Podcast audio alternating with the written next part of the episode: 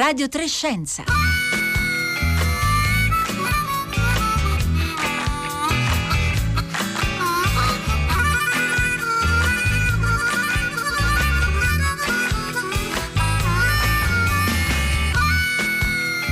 11.30, buongiorno da Rossella Panarese e con me vi salutano Giovanna Insardi alla console, Marco Pompi in eh, regia, Paolo Conte, Roberta Fulci e Marco Motta in redazione e i colleghi della sala controllo. Oggi Radio Trescenza partecipa alla maratona RAI per Teleton, alla trentunesima maratona RAI eh, per Teleton. Noi siamo molto contenti e orgogliosi di eh, partecipare. Teleton vuol dire ricerca, ricerca d'eccellenza sulle malattie genetiche rare, spesso talmente rare che non hanno neanche un nome.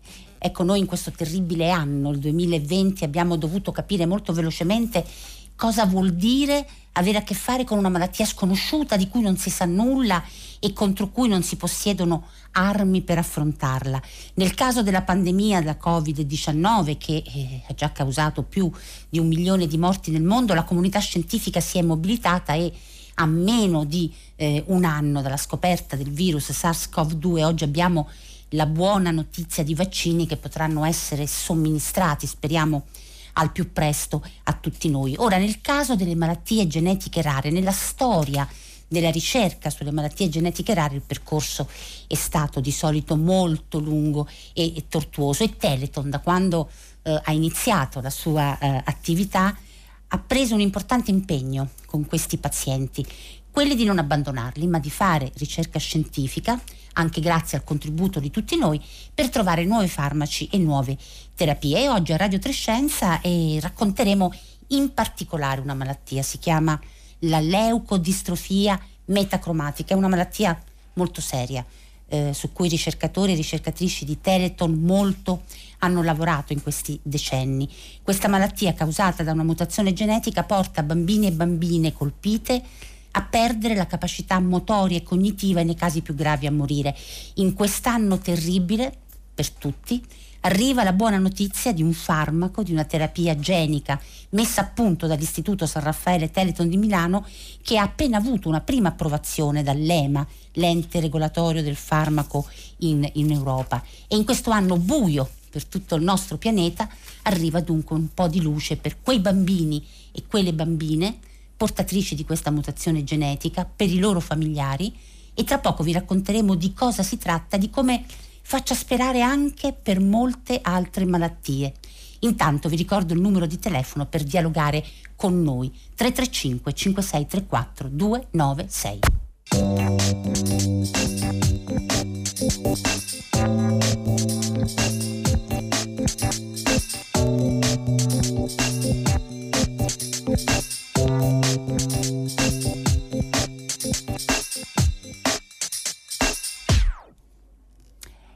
La cosa importante che vi devo subito ricordare è come contribuire, come donare per Teleton. Allora intanto si possono donare 2 euro con un semplice sms inviato al numero 45510 oppure usando il telefono fisso si possono donare 5 o 10 euro chiamando sempre lo stesso numero il 45510 oppure si può andare sul sito teleton.it e usare la carta di credito, PayPal oppure Satispay.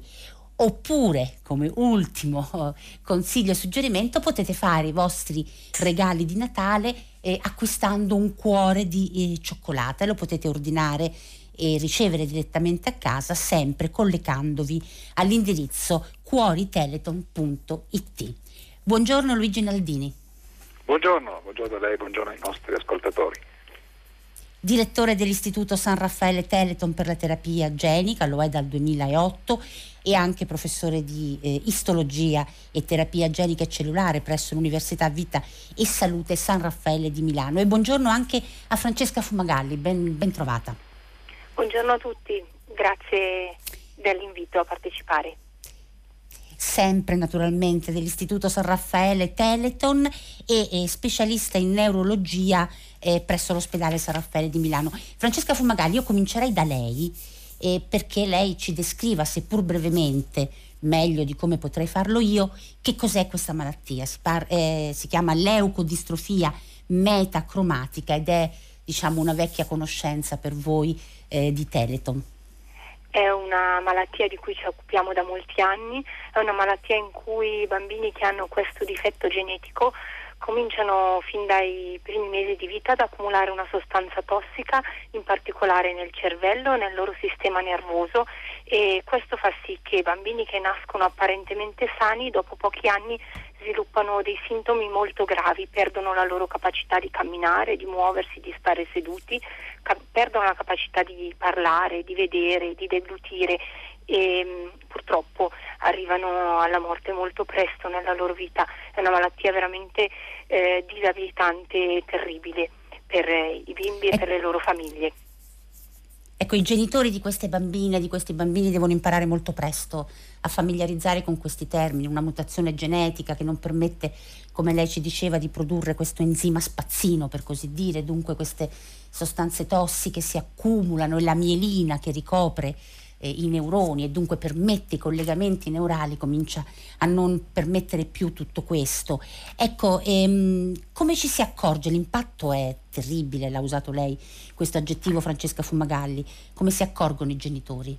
I genitori si accorgono che i bimbi che stanno crescendo, stanno imparando cose nuove, a un certo punto smettono di imparare, smettono di imparare a camminare, a correre, a saltare, a salire le scale, oppure smettono di imparare a parlare, a comunicare, oppure hanno delle difficoltà nei primi anni della, della scuola materna o della scuola e piano piano perdono anche le capacità che hanno e comincia un, un, iter diagnostico molto lungo che porta i genitori a portare i bambini da diversi specialisti finché si arriva a, ad incontrare un neurologo, a fare una risonanza magnetica o un'elettromiografia in cui si vedono i danni appunto alla mielina e al sistema nervoso danni che continuano ad aumentare nel tempo. Sì, insomma, in questo senso appunto la parola terribile che lei ha usato appunto è proprio legata a questo aspetto neurodegenerativo progressivo esatto. eh, di cui si parlava. Tra poco poi parleremo anche di un'altra cosa mh, molto crudele, se mi permette di definirla così, perché eh, spesso i fratelli maggiori, le sorelle maggiori permettono ai piccoli, ai più piccoli di accedere ad una terapia, ma per loro è già troppo tardi perché hanno già manifestato i sintomi. Parleremo più tardi della necessità forse di introdurre uno screening sistematico no, nei, nei, bambini che nascono. Luigi Naldini, invece io vorrei fare con lei un po' di passi indietro dal punto di vista temporale, andare alla metà degli anni 90 del secolo scorso per capire come procede la ricerca scientifica, no? Insomma, lei è un grandissimo scienziato a livello mondiale e la ricerca ha bisogno di impegno, di dedizione e ha bisogno anche di intuizioni e anche di un po' di coraggio. Siamo, dicevo, alla metà degli anni 90, lei si trovava negli Stati Uniti e ha un'idea, che vedremo poi co- cosa ha a che fare con quello di cui stiamo raccontando, ha un'idea che preoccupa molti e che si rivelerà sorprendentemente invece eh, eh, utile e, e geniale, ossia lei ha l'idea di usare il virus dell'HIV, quello che produce l'AIDS, che da dieci anni in quegli anni si conosceva, e usarlo, e usarlo come?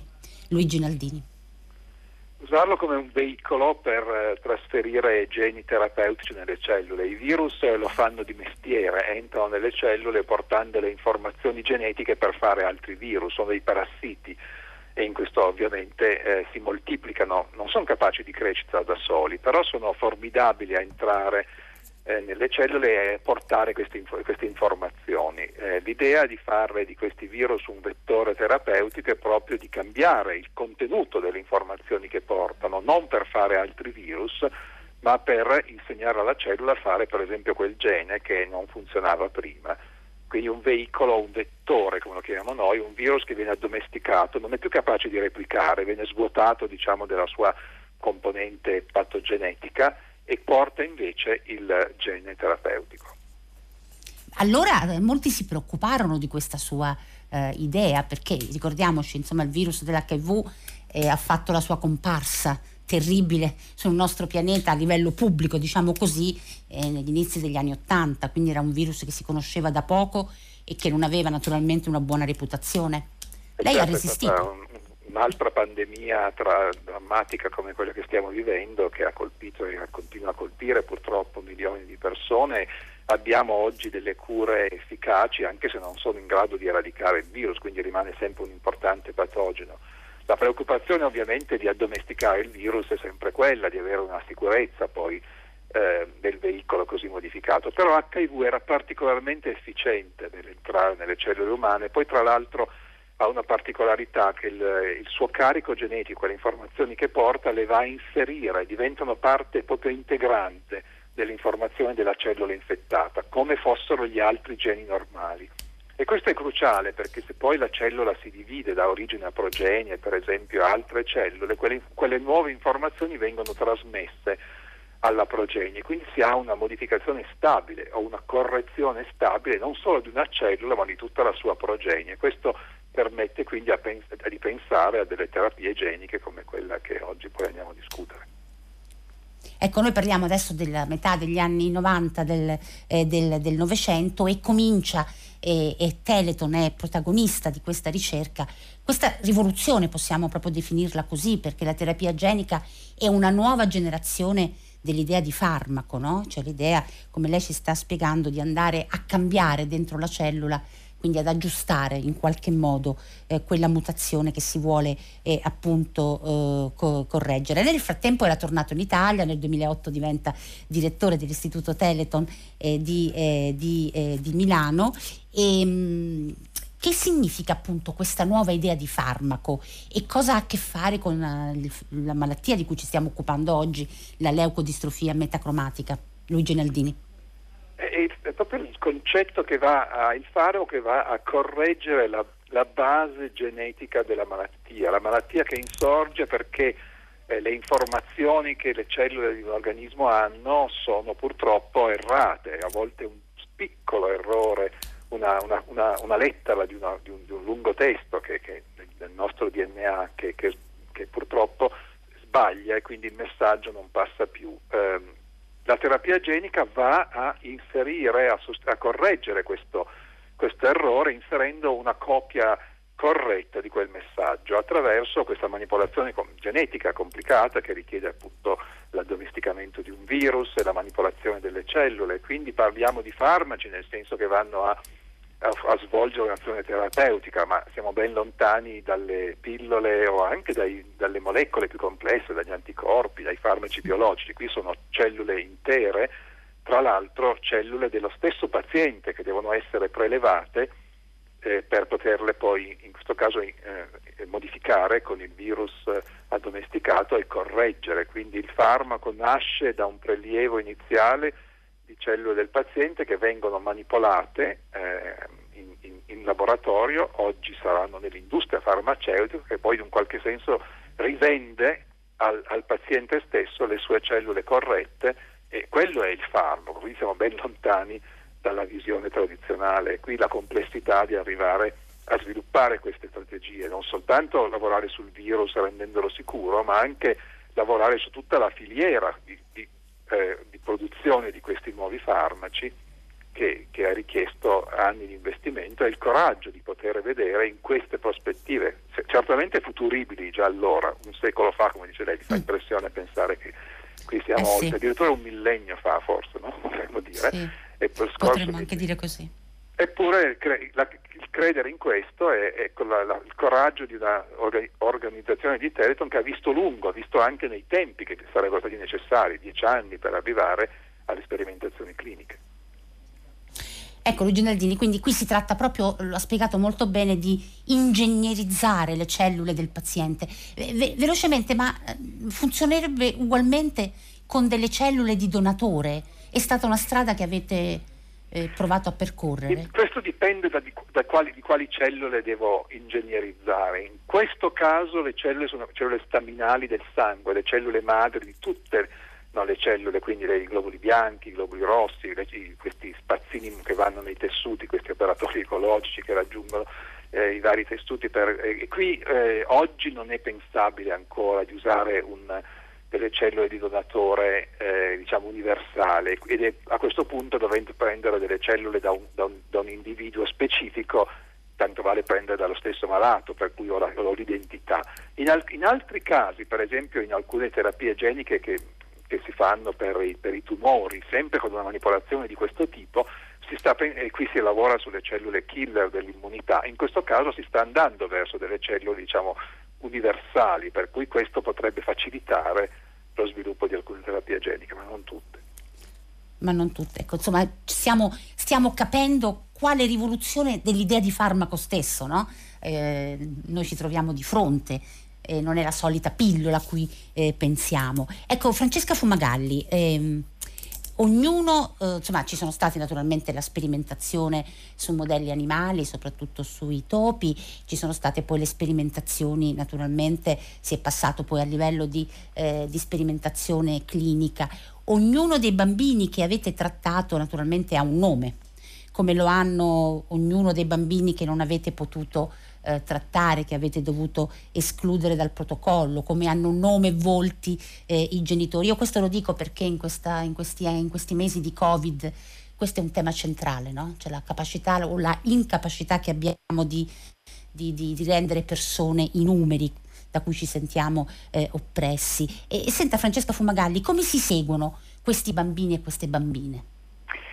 Eh, questi bambini li conosciamo veramente in effetti tutti per nome, li abbiamo seguito le loro storie, eh, li abbiamo seguiti fin dai loro primi mesi di vita e i bambini hanno potuto ricevere la terapia presso il nostro istituto, è stata una terapia lunga, eh, dall'arrivo al, nel nostro istituto al momento in cui sono potuti tornare a casa sono passati alcuni mesi, quindi sono diventati parte della nostra famiglia, ma poi mh, questi bambini che venivano da tutto il mondo sono tornati nei loro paesi e periodicamente tornano nel nostro ospedale per dei controlli ogni sei mesi, una volta all'anno, per verificare una volta ancora che la terapia stia funzionando, sia una terapia futura, sicura anche per loro, proprio essendo una terapia sperimentale. E passo passo con loro abbiamo vissuto i traguardi, abbiamo visto con i nostri occhi e anche con gli occhi eh, contentissimi dei genitori gli effetti benefici di questa terapia nel loro sviluppo, nella loro crescita. Li abbiamo visti cominciare a camminare, parlare, andare a scuola. Eh, abbiamo vissuto con loro i grandi traguardi, abbiamo accompagnato le famiglie anche dei bambini che non, purtroppo non hanno potuto ricevere questa terapia perché la diagnosi è stata troppo tardiva e ci siamo fatti carico di accompagnarli nel loro percorso di malattia, aiutandoli a vivere al meglio anche nella loro disabilità e nelle loro fatiche. Siamo a fianco di queste famiglie anche in questo momento di pandemia in cui non possono purtroppo magari viaggiare, venire presso il nostro istituto, ma eh, li sentiamo periodicamente con delle telefonate, delle videochiamate, cerchiamo di raccogliere informazioni e continuare a dare loro dei, dei consigli su come andare avanti. Questo è un tema centrale no? nel rapporto tra paziente e medicina in questi, in questi, anni, in cui la medicina è sempre più complessa, sempre più uh, specializzata e il paziente si trova di fronte spesso alla difficoltà di affrontare tutta questa complessità, a volte da solo, proprio perché non sempre no? tutti i medici ries- riescono a trovare le parole, i modi no? per essere vicini. Francesca Fumagalli, prima io facevo riferimento un, al sacrificio di fratelli e sorelle maggiori che fanno scoprire la malattia dei fratelli e delle sorelle minori. Ci racconta più, in modo più preciso di quanto ho fatto io eh, questa dinamica che avviene per questa malattia, la leucodistrofia metacromatica. Quando, sì, quando, si fa diagnosi di questa malattia e sono già presenti dei sintomi, come avviene nella maggior parte dei casi, purtroppo il danno nel sistema nervoso è troppo avanzato perché questa terapia innovativa faccia effetto. Non si riesce a eliminare il danno che si è creato e a tornare indietro. Spesso però le famiglie hanno già dei bambini più piccoli quando si fa la diagnosi in un fratello maggiore e trattandosi di una malattia ereditaria in cui i genitori sono portatori sani della malattia, purtroppo c'è la possibilità che anche dei fratellini più piccoli siano malati ma non abbiano ancora sviluppato i disturbi della malattia. È proprio una rincorsa quella che facciamo di andare a diagnosticare prima possibile la malattia nei fratellini più piccoli e intervenire con la terapia genica prima che i sintomi si presentino. Per questo diciamo che purtroppo il fratellino maggiore eh, fra virgolette offre la sua vita per poter curare il fratellino più piccolo. Questo fin quando non sarà disponibile una diagnosi alla nascita della malattia che permetterà di diagnosticare tutti i bambini ammalati prima che si presentino i gravi danni legati alla distruzione del sistema nervoso. Ma è complesso fare uno screening neonatale a tutti i bambini che nascono per questa malattia?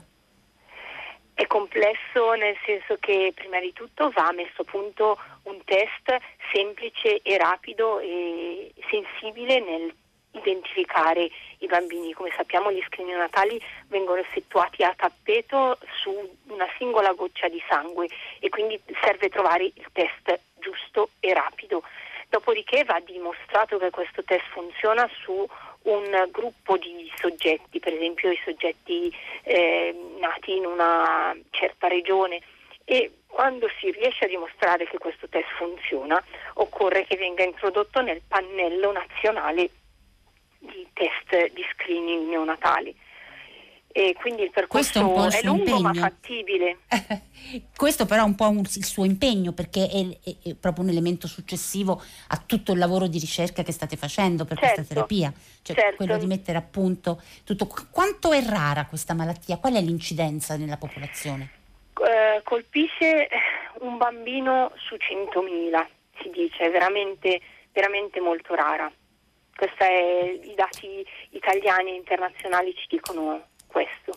Ci dicono questo, ci dicono questo. Luigi Naldini, il 16 ottobre scorso l'agenzia, eh, l'ente europeo per il farmaco, l'EMA, stiamo cominciando a conoscerlo bene perché è l'ente che deve dare il via no, anche ai vaccini anti-Covid che stiamo aspettando con molta, molta ansia e con molta aspettativa. Ecco, il 16 ottobre l'EMA ha dato un primo parere positivo per questa terapia genica per la leucodistrofia metacromatica. Cosa manca adesso perché diventi una terapia disponibile?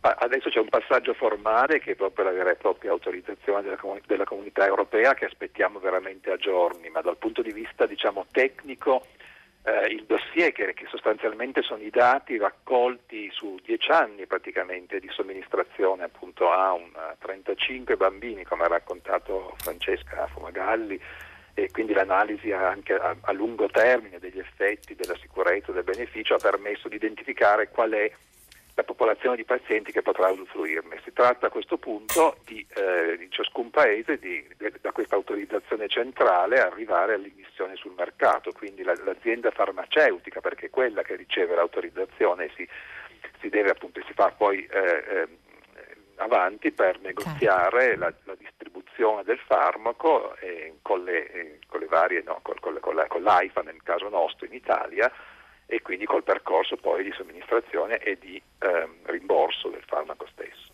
Aspettiamo questo. È molto costosa questa Purtroppo saranno, sono, terapia. sono, terapie molto costose, queste d'altra parte lo dicevamo prima, sono, non possono essere assimilate a farmaci tradizionali e abbiamo cercato di raccontare brevemente la complessità di questi farmaci da produrre e anche quello che c'è stato dietro per arrivare al loro sviluppo. E sono anche farmaci però che si somministrano un'unica volta, quindi c'è la somministrazione del farmaco i cui effetti sono duraturi sappiamo ad oggi che certamente dopo dieci anni gli effetti sono ancora tutti presenti, sperabilmente, abbiamo parlato di cellule staminali, potrebbero mantenersi per tutta la vita di questi pazienti, quindi è un trattamento unico. E questo è un criterio importante perché rispetto a quello che il co- sarebbe il costo di, eh, di, di supplire a, questo, a, a, un malato di una malattia così grave, anche solo eh, purtroppo in modo palliativo, questi costi verrebbero eliminati dalla, da una terapia efficace e quindi questo va anche nel computo, il risparmio rispetto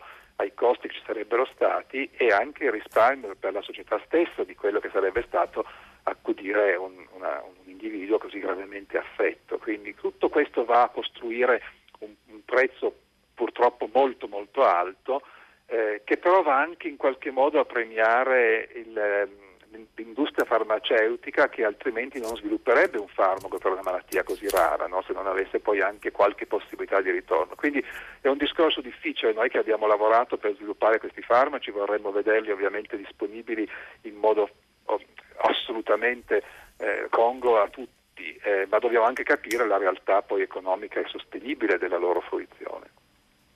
Mm-hmm. Ecco Luigi Naldini, questo ci fa capire che insomma, il nostro rapporto con la medicina contemporanea deve essere un rapporto diciamo, di grande pacatezza e riflessione anche da parte di noi cittadini e cittadine. Lei, lei, ha detto già due o tre concetti che sono importantissimi e che a volte noi emotivamente facciamo fatica a capire.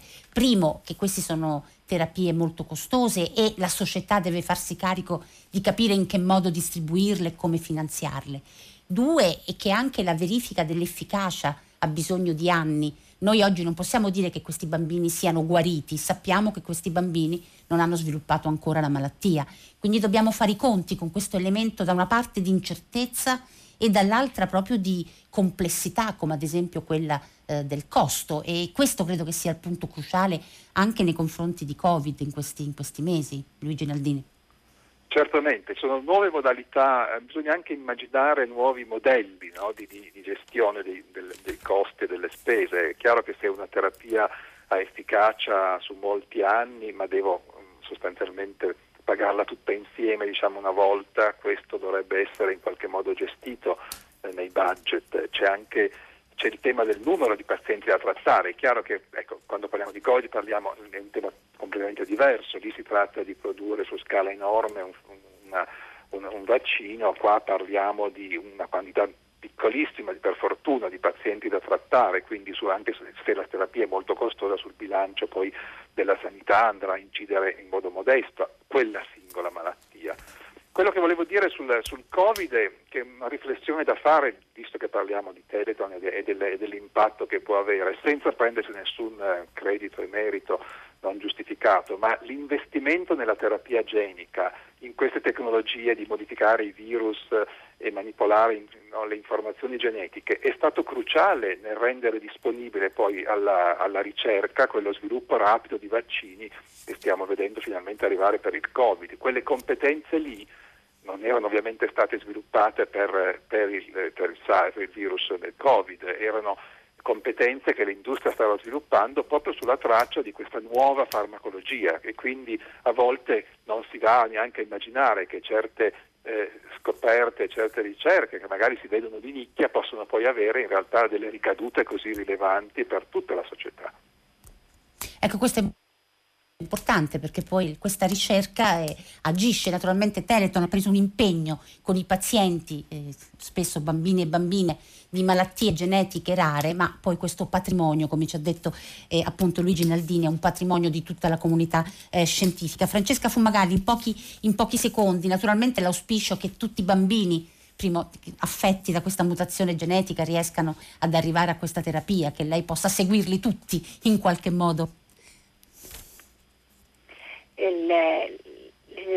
l'augurio è proprio quello che ogni bambino possa ricevere la sua terapia e che eh, Teleton possa continuare a ricercare. La ricerca non si ferma, eh, questo è solo un inizio, la dimostrazione che con l'aiuto di tutta, tutti i cittadini la ricerca va avanti raggiunge grandi traguardi, ma quante malattie genetiche ancora hanno bisogno di trovare una cura, di essere studiate e per questo motivo eh, abbiamo bisogno del contributo di tutti.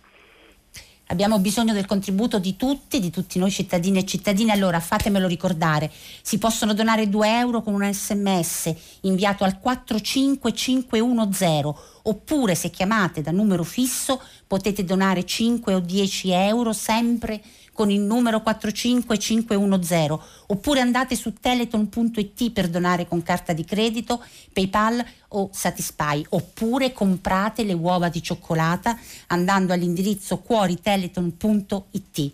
Io ringrazio tutti voi per averci seguito e ringrazio Luigi Naldini, direttore dell'Istituto San Raffaele Teleton per la terapia genica di Milano e Francesca Fumagalli, sempre dell'Istituto Teleton San eh, Raffaele. Per gli ascoltatori di Radio 3 ricordo che c'è anche un tre soldi, Fera Vecche, andato in onda a febbraio 2020 sulle malattie genetiche rare. Buona continuazione di ascolto, buona Radio 3.